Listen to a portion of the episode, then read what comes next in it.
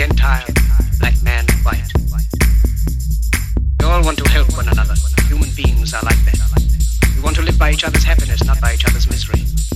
We don't want to hate and despise one another. In this world, there's room for everyone, and the good earth is rich and can provide for everyone a way of life can be free and beautiful. But we have lost the way. Greed has poisoned men's souls, has barricaded the world with hate, has goose-stepped us into misery and shut ourselves in. Machinery that gives abundance has left us in want. Our knowledge has made us cynical, our cleverness hard and unkind. We think too much feel too little. More than machinery, we need humanity. More than cleverness, we need kindness and gentleness. Without these qualities, life will be violent and all will be lost. The aeroplane and the radio have brought us closer together. The very nature of these inventions cries out for the goodness in men, cries out for universal brotherhood, for the unity of us all. Even now, my voice is reaching millions throughout the world.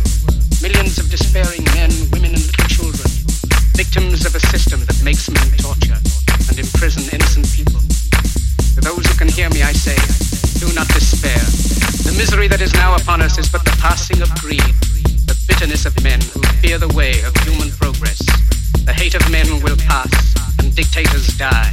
And the power they took from the people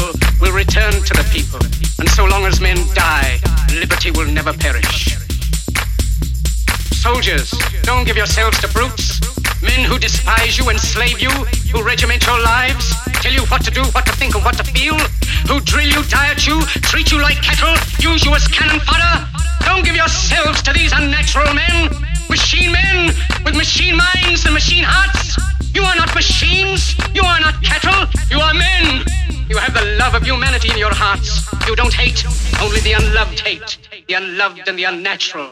Soldiers, don't fight for slavery. Fight for liberty. In the 17th chapter of St. Luke it is written, the kingdom of God is within man, not one man nor a group of men, but in all men, in you. You, the people, have the power. The power to create machines, the power to create happiness. You, the people, have the power to make this life free and beautiful, to make this life a wonderful adventure.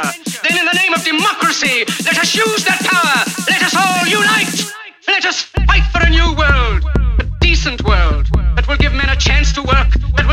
future and old age security.